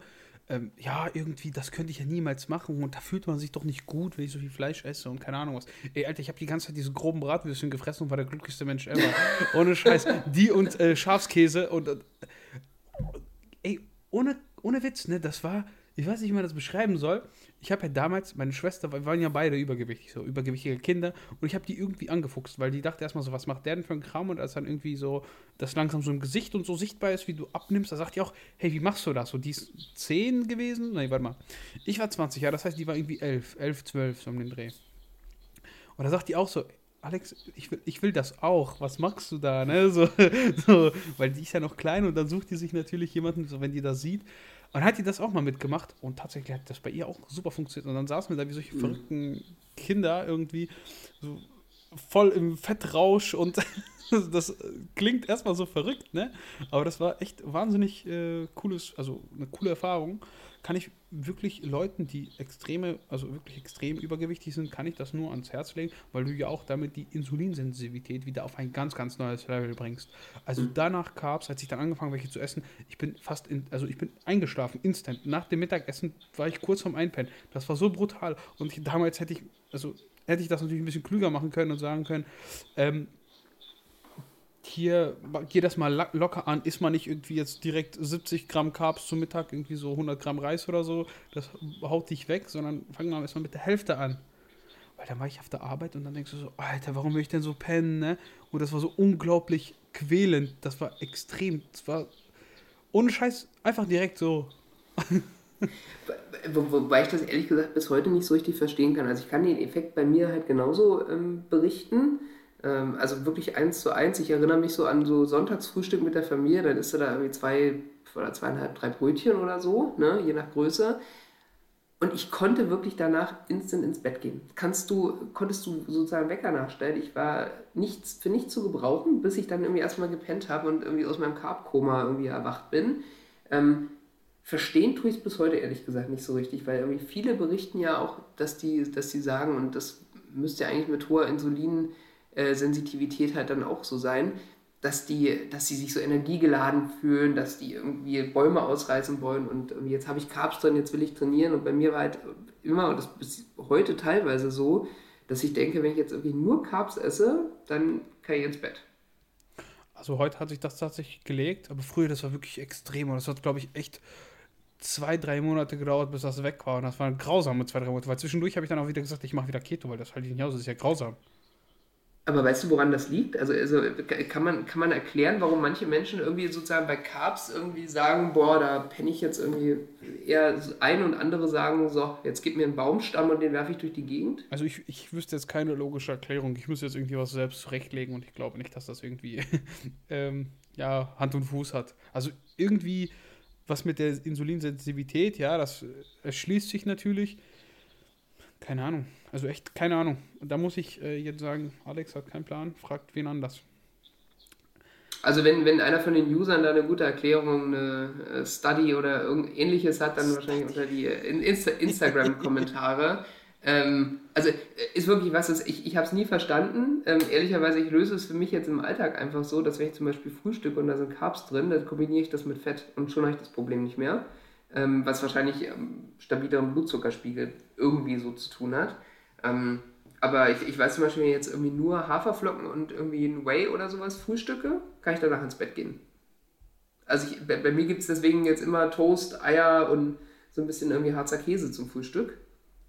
Da habe ich halt auch irgendwie alles drin, aber das ist wesentlich verträglicher und ich muss danach nicht ins Bett gehen. Aber also die 2 Eier machen den Unterschied. Völlig, also an sich gaga aus meiner Sicht, ne? Vielleicht ist auch alles irgendwie super Placebo, aber ja, ich habe die Erinnerung, es funktioniert besser. Also aktuell gar nichts damit. Ich bin jetzt relativ high carb unterwegs, Fett relativ niedrig und bin eigentlich immer energiegeladen. Also höchstens vom ganzen Rumsitzen aktuell, weil Online-Semester und der ganze Kram, und du bist echt nur vom PC und nur auf dem Arsch, ne? Und zwischendurch tun echt meine Beine weh. Ich mache einfach Cam aus und stelle mich hin und stehe da so ein bisschen, weil das ist so, das nimmt mich mehr mit als irgendwie jetzt ein paar Carbs. Geil, das ist schon einschläfernd. Ja. Mhm. Aber worauf ich jetzt noch vielleicht kommen wollte, ist, dann hast du praktisch diesen Kraftsport für dich die ganze Zeit entdeckt und du hast das immer so ein bisschen nebenher gemacht, weil du hast ja noch Gerade gemacht und Jojo gespielt und schon sportlich relativ aktiv, würde ich sagen. Denkst du hast Kraftsport nur angefangen, weil du gesagt hast, hey, das ist irgendwie ein Mittel, womit ich ja meine Körperkomposition positiv beeinflussen kann? Oder hast du gesagt, keine Ahnung, das war vielleicht so der Anfang und dann hat es dir einfach so viel Spaß gemacht? Also der Anfang war auf jeden Fall schon, dass ich so dachte, ja okay, also offensichtlich sind Menschen, die lange ins Fitnessstudio gehen, irgendwie sportlich und sehen gut aus. Also ganz klar, und das ist auch heute irgendwie eins meiner primären Ziele, neben irgendwie fit und gesund bleiben. Und dass es mir halt mittlerweile auch einfach Spaß macht, zu trainieren. Aber am Anfang war, also gerade jetzt so mit 16 oder auch dann beim Wiedereinstieg, war natürlich irgendwie das Thema Körperkomposition irgendwie ganz klar so. Mittlerweile ist es so, da finde ich das auch einfach so irgendwie spannend, und wenn ich mich so in so ein Hobby so reinfrickel, dann versuche ich auch darüber zu lesen und mich da so weiterzubilden, weil ich das dann auch interessant finde. Also ich gucke irgendwie auch sozusagen so die Einschläge in YouTuber und so, von denen man mal was lernen kann und mal auch einfach nur unterhalten wird. Das finde ich auch absolut okay, wenn man das so zum Einschlafen guckt. Und was ich dann halt noch irgendwann gemacht habe, das hast du ja auch schon so angesprochen, dass ich festgestellt habe, so in Deutschland gibt es so keine Home-Gym-Community, wie zum Beispiel in den Staaten. Also da gibt es ja hier mit Garage Gym Reviews von Coop wohl den coolsten Channel dafür. Ich meine, der Typ ist halt auch einfach, der ist halt auch eine Marke so. Und nun will ich mich jetzt nicht vor YouTube stellen und da irgendwie jede Woche neues Equipment aufbauen, weil den Platz hätte ich gar nicht und da würde meine Frau mir auch echt einen Vogel zeigen. Aber da habe ich gedacht, so komm, also wenigstens so ein bisschen Austausch dafür, das kann man doch mal organisieren, und habe das dann auf Facebook gemacht. Und aus irgendwie am Anfang, da hatte ich dich ja dann noch mit eingeladen mit deiner Massegarage, aus so, ich weiß gar nicht, 20 Mitgliedern, und das hielt sich dann auch eine Weile so, ist das ziemlich gut hochgegangen in den letzten Monaten. Und wir sind jetzt bei über 3000 Mitgliedern, was echt cool ist und was halt auch echt sozusagen mit das Schönste dabei ist, dass die Leute auch echt aktiv sind. Also die fragen so, okay, welches Equipment soll ich kaufen? Die posten teilweise richtig coole Selbstbauanleitungen oder ultra gut gebaute irgendwie Power Racks aus Holz, was irgendwie Leute selber machen. Oder einer, den fand ich auch neulich echt beeindruckend, der hat da irgendwie sich Beinbeuger-Beinstrecker-Kombo selber geschweißt und so. Also ist offensichtlich Schlosser, aber das sind so Sachen, wo ich so denke, also Hut ab, was die Leute da so machen. Und der Austausch ist cool. Es sind irgendwie jetzt auch wenig Leute bei, wo ich denke so, boah, die braucht man jetzt da nicht. Und wenn halt Leute nur rumspammen, dann fliegen sie auch sofort raus. Also ich bin da auch rigoros und blocke sofort. Und zumindest das Feedback aus der letzten Zeit ist auch irgendwie, dass die Leute genau auch richtig finden, dass man sowas auch sofort unterbindet, weil der Austausch halt ansonsten in die falsche Richtung geht. So, und mal gucken, wie sich das so entwickelt. Ja, aber ich finde es total cool und so ein bisschen Nebenhobby zum Hobby, sag ich mal. Ja, ich muss tatsächlich sagen, das hat mich auch auf ein paar Ideen gebracht, wenn ich ehrlich bin. So, niemand macht irgendwie so Gym-Reviews, also Home-Gym-Equipment-Reviews. Klar, da gibt es Damien Seid und noch ein paar, so, die das irgendwie einmal gemacht haben. Aber ich würde schon sagen, das ist eine Marktlücke und habe tatsächlich mal überlegt, ob ich das nicht selber machen soll. Einfach mal so ein paar Videos über das Equipment, was ich so habe. Und dann mal gucken, ne? Warum nicht? Ich meine, man kann ja vieles abdecken. Einfach mal erzählen, was man selber so am Start hat und wie man die Sachen findet. Und ich glaube, das kann auch vielen einfach eine kleine Anleitung dazu geben, dass sie sagen, hey, der hat gesagt, das ist Kacke.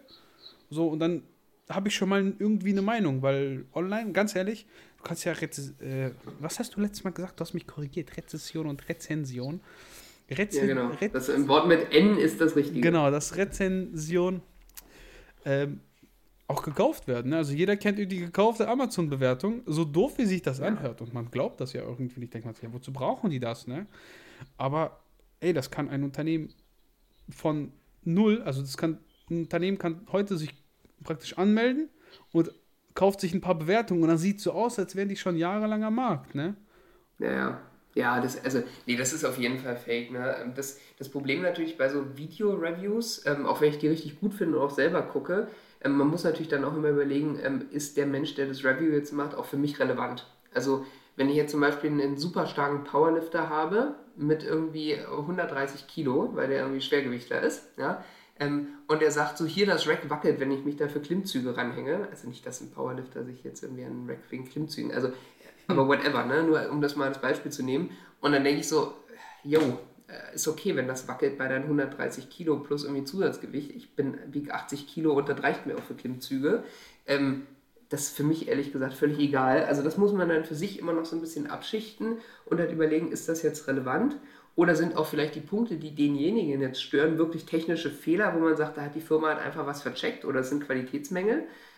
Oder sind das jetzt so Sachen, wo man denkt, naja, jetzt ist aber ein bisschen picky. So, das muss man sich halt überlegen. Ich finde Damien, Shoutout an der Stelle, da immer recht pragmatisch in seinen Reviews. Also der sagt ja auch ziemlich klar seine Meinung auch zu allen Sachen.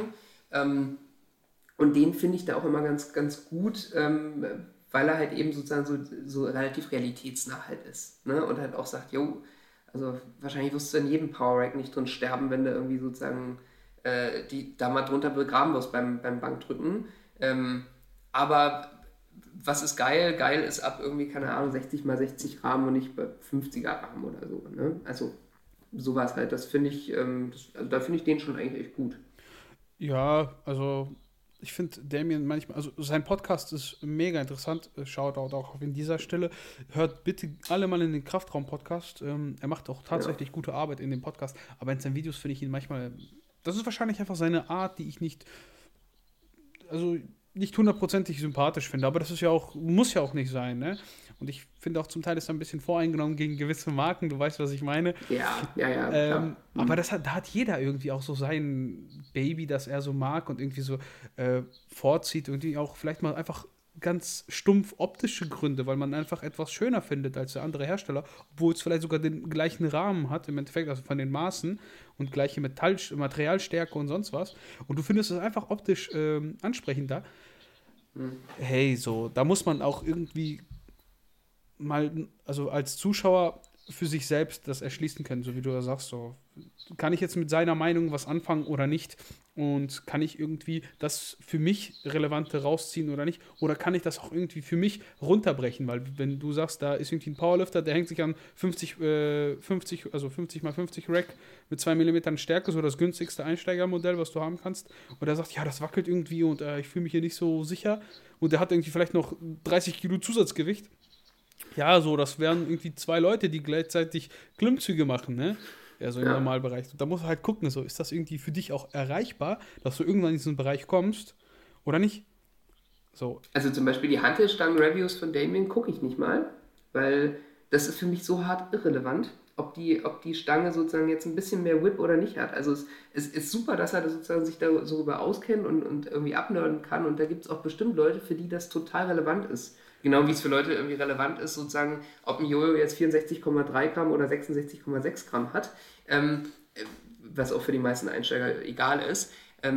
Aber das ist zum Beispiel was, wo ich so denke, du, ich habe irgendwann mal von ATX eine Hantelstange gekauft, die jetzt nicht die allerbilligste war, die sie hatten, die eine Mittelrendelung hatte, was ich für Kniebeugen ganz irgendwie nett fand.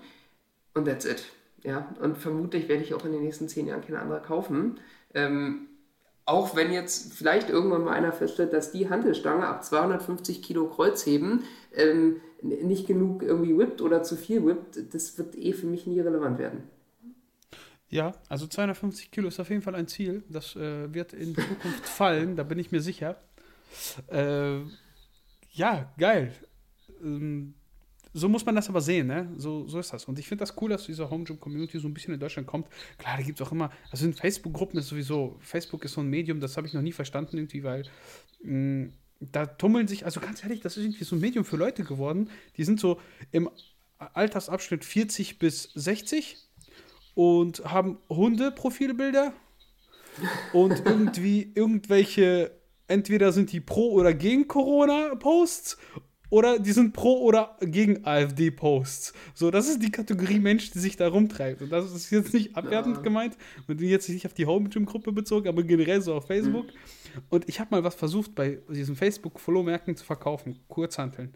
Und ist mir scheißegal, wer jetzt zuhört. So, da waren Leute, die haben nicht annähernd eine Hantel in ihrem Leben gesehen und haben Kommentare geschrieben, dafür gebe ich doch kein Geld aus, viel zu teuer. Und dann habe ich einfach mal geantwortet, ja, ich erzähle dir ja auch nicht, was du irgendwie von Kuchenrezepten so hältst. Da schreibe ich dir ja auch nicht meine Meinung zu, weil ich selber nicht so viele Kuchen backe, so, ne? Weißt du, was ich meine? Ja. So, da sind Leute, die haben irgendwie 50 Kilo Übergewicht. Was hat der mit Handeln zu tun? Warum kommentiert er da drunter? Was für einen Sinn macht das? Wenn dich das Produkt nicht anspricht, dann kauf es nicht.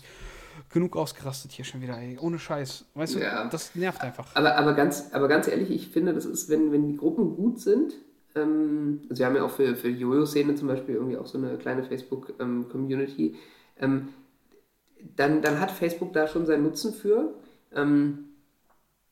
Was mich eigentlich am meisten stört, und da finde ich halt die Foren von früher ehrlich gesagt noch besser, dass es deutlich unübersichtlicher ist. Du hast halt zum Beispiel das Problem, es fragt so ziemlich jeden Tag jemand, hey, was für einen Bodenbelag soll ich denn irgendwie sozusagen für mein Home Gym nehmen? So. Und jeden Tag kommt dieselbe Antwort, geh in den Baumarkt, kauf dir Bautenschutzmatten oder wenn du es ein bisschen edler willst, dann kaufst du halt in einem der Online-Shops, die nicht gerade ausverkauft sind wegen Corona, einen Boden deiner Wahl und wenn du irgendwie das richtig doller irgendwie abfedern willst, dann musst du noch eine USB-Platte drunter machen und wenn du Gewichtheber bist, dann müssen wir sowieso nochmal reden. So, also das ist so in Kurzform die Antwort darauf. Ne?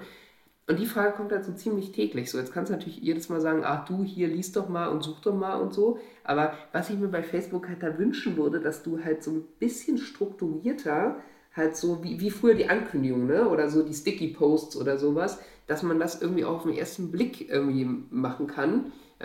Weil ich kann zwar so eine Ankündigung nach oben hängen und so, aber da musst du ja dann auch wieder auf die Ankündigung erstmal klicken und so. Und das finde ich eigentlich ein bisschen schade in den Gruppen.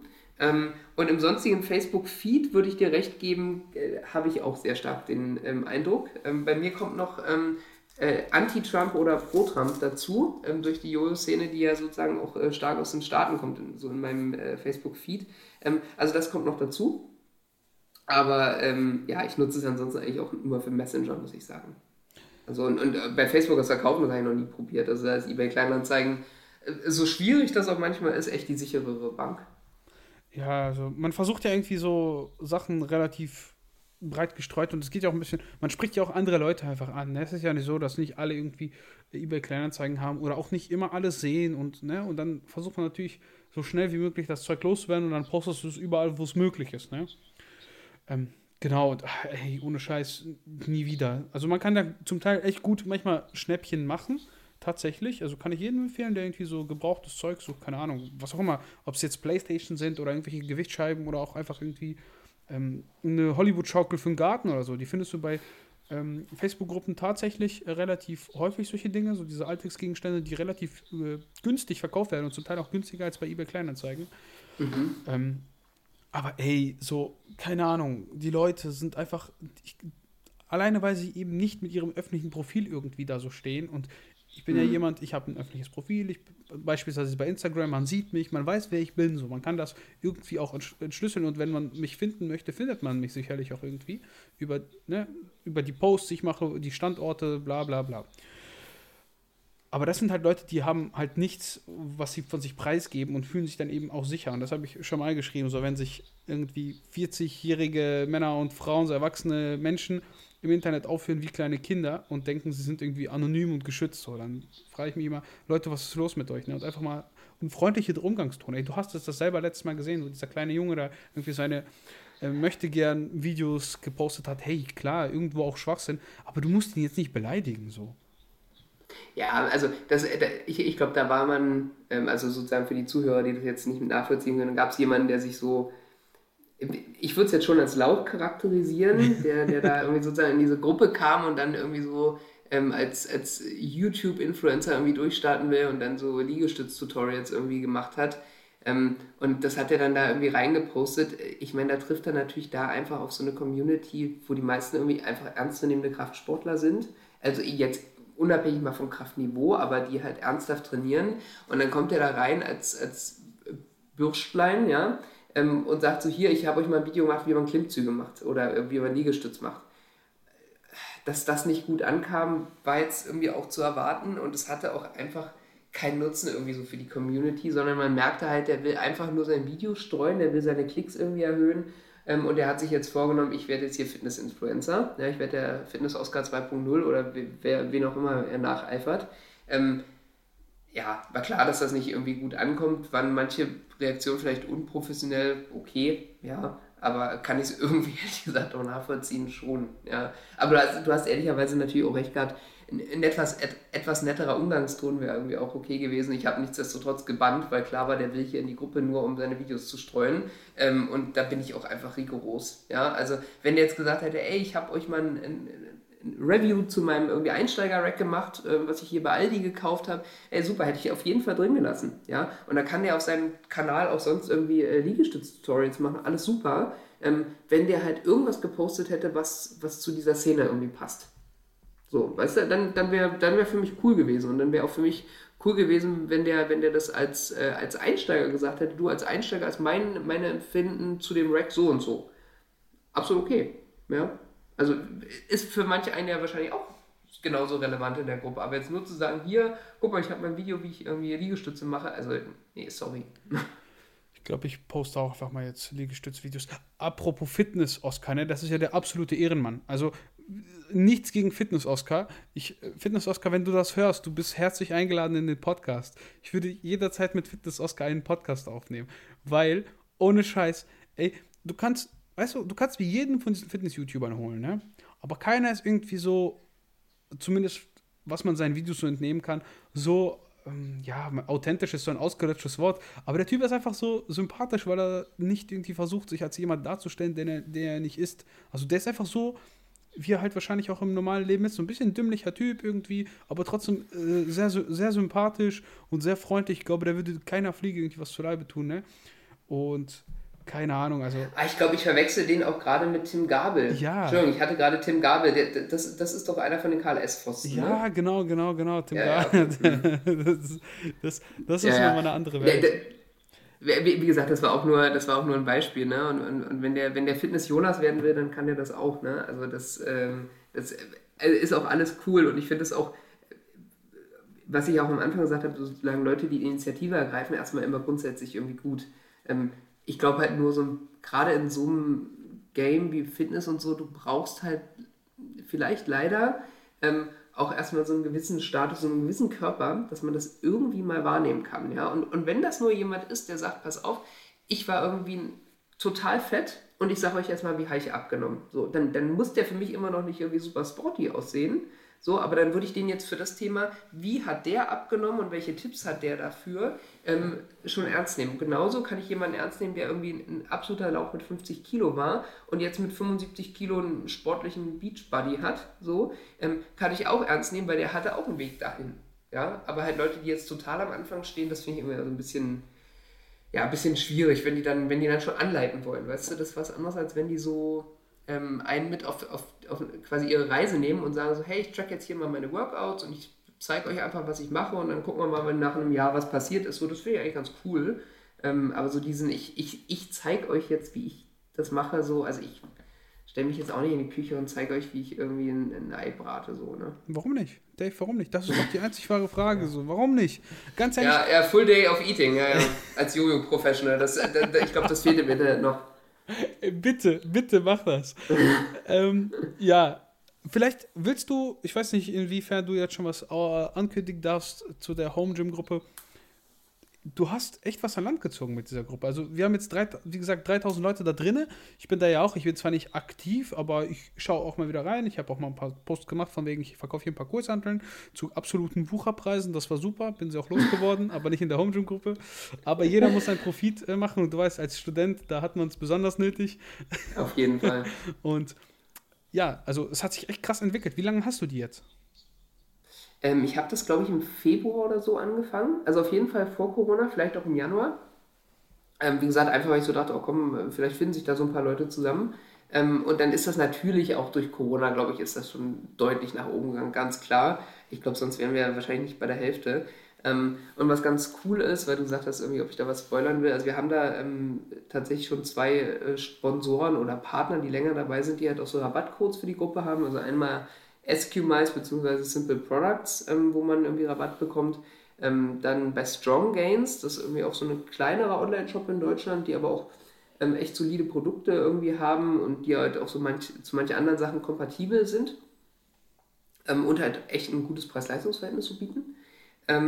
Und dann gibt es demnächst, das will ich aber jetzt vielleicht, weil ich nicht weiß, wann dein Podcast rauskommt, spoilern, haben wir noch irgendwie einen sehr großen Partner aus der Supplement- aus dem Supplement-Bereich. Schaut einfach mal in Home Gym, Garage Gym Deutsch auf Facebook rein.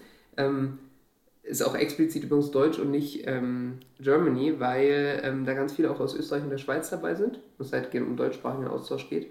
Und was halt das Coole ist tatsächlich jetzt mit dem Supplement-Partner, dass ich jetzt wesentlich häufiger mal so kleinere Gewinnspiele bzw. auch Belohnungen machen kann. Also das Problem ist natürlich so diese großen Hersteller von irgendwelchen Geräten und so, klar, die können jetzt auch mal Gutscheine raushauen, aber wenn du jetzt irgendwie, keine Ahnung, 15€ Gutscheine irgendwie raushaust, dann sagen alle, danke, da krieg ich 2 Hantelverschlüsse für.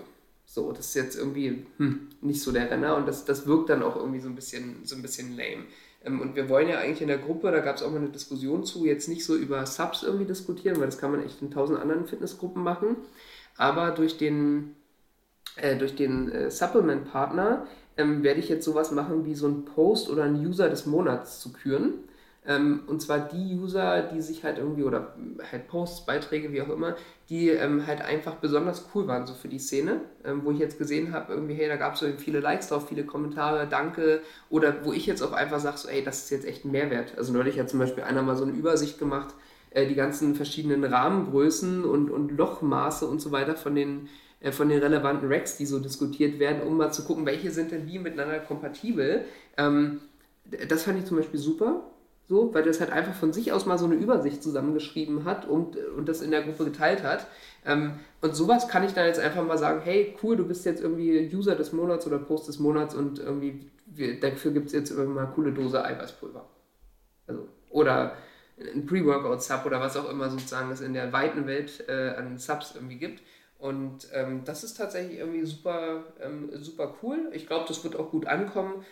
Und ich werde auch nach wie vor sagen, so, also Sub-Diskussionen wollen wir trotzdem nicht. Ja, es ist super, dass wir so einen Partner dabei haben. Die wissen das auch. Die wissen auch, dass dass ich sage, so nee, jetzt nicht irgendwie sozusagen darüber diskutieren, ob Kreatin-Monohydrat das Richtige ist und ob es 5 oder 6 Gramm am Tag sein müssen, sondern ja, dass die es halt einfach so supporten und ich glaube, das ist auch für deren Image gut. Ja.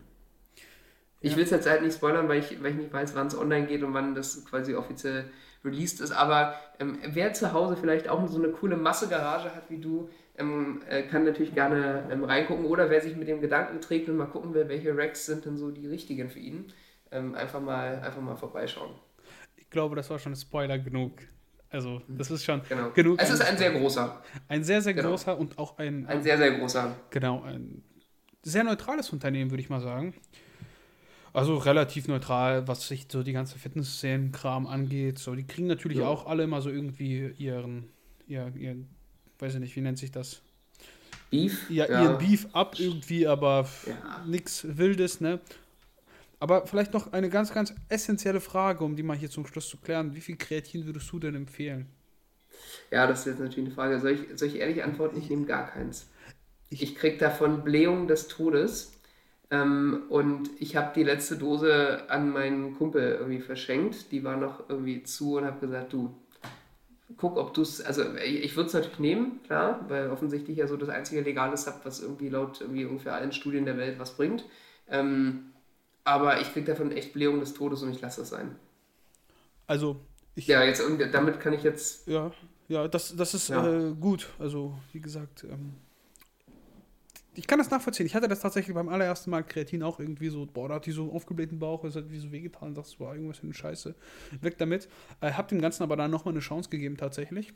Von derselben Packung. Also es war nicht so, dass ich irgendwie von einem anderen Hersteller was gekauft habe, so, weißt du. Hm. Und dann, oh ja, der war so schlecht. Und der... Hast du was anders gemacht? Keine Ahnung. Vielleicht, weil ich es jetzt mit Essen, also mit dem Essen und nicht mehr auf nüchterne Magen oder sowas.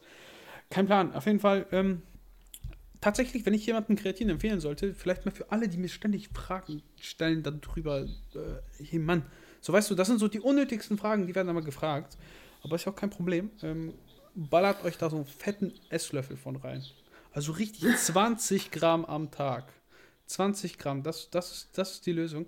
Tatsächlich gibt es wirklich eine Studie irgendwie, die über diese 5 bis 6 Gramm geht, weil du halt ja auch irgendwie von deinem Magermassenindex und was auch immer da rechnen musst. Und deswegen sagen viele mittlerweile auch schon so, hey, nimm mal lieber so 10 bis 15, weil dann hast du einfach sichergestellt, dass es was bringt. Und der gute Tetzel, Halbgottschmiede. Ich wollte ihn gerade erwähnen, ja. Sagt auch jedes Mal... Du nimmst mir das Wort aus dem Mund, ja.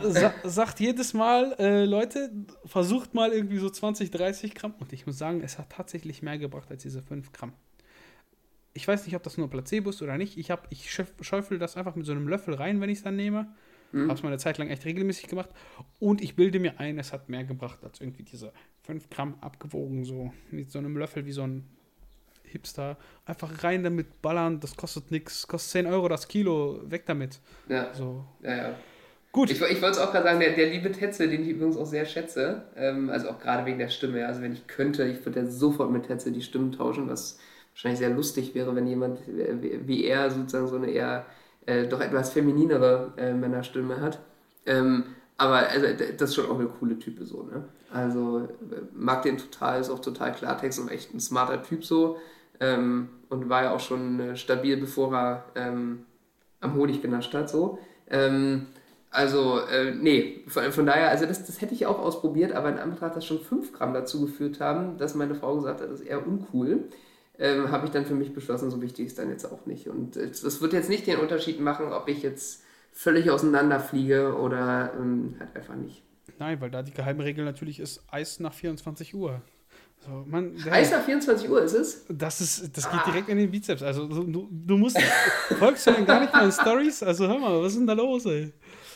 Ich sehe, dass du jeden Tag Eis isst. Ich sehe es auch sehr leidvoll, aber ich muss zugeben, ich werde halt einfach so schnell fett, ne? Das ist, ich muss wirklich selbst ich möchte es jetzt nicht aufbauen, aber sozusagen da, wo ich jetzt irgendwie nicht mehr auf irgendwie Diät trainiere, ich muss wirklich Kalorien tracken, wenigstens mal grob und irgendwie per Daumenpeilung, also ich wiege jetzt nicht mehr alles ab, dafür habe ich keinen Bock, aber wenn ich esse, wie ich will und wenn ich jetzt jeden Tag Eis reinschütteln würde, dann hätte ich auch die 20 Kilo in einem Monat wieder drauf, wenn ich es wollte. Naja, also, zu meiner Verteidigung, es ist nur Sorbet, ja, das hat immer nur 130 Kalorien auf 100 Gramm und das sind auch immer nur 100 bis 150 Gramm, das sind nie irgendwie... Ja, gut, das geht. Ne, das ist immer sehr human. Aber Tetzel muss auf jeden Fall auch angefragt werden. Ich würde mich sehr, sehr freuen, wenn Tetzel irgendwann mal in diesen Podcast kommt, weil das wäre... Ja, würde ich auf jeden Fall hören. Also Tetzel hier, guter Mann, rein damit auf jeden Fall. Mit dem kannst du dich auch über Gott und die Welt unterhalten, glaube ich, und kannst dir auch eine Geschichtslehrstunde geben lassen und so, also...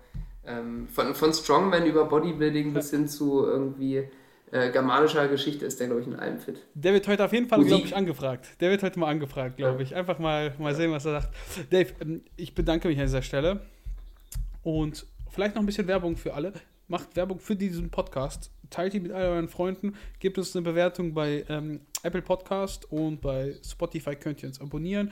Und solltet ihr nicht gerne diesen Podcast zuhören, lasst ihn einfach laufen, stellt auf Stumm. Ihr gebt uns damit trotzdem Reichweite und wir profitieren davon und ihr müsst nicht unsere qualvollen Stimmen ertragen. An dieser Stelle, Dave, vielen Dank und Leute, macht's gut. Danke, Alex, und danke an alle Zuhörer, die bis jetzt zugehört haben. Ja, wenn der eine oder andere Fragen zum Jojo hat, gerne einfach sozusagen an mich per Nachricht und dann helfe ich euch auch gerne mit dem Jojo weiter und ja, alles Gute.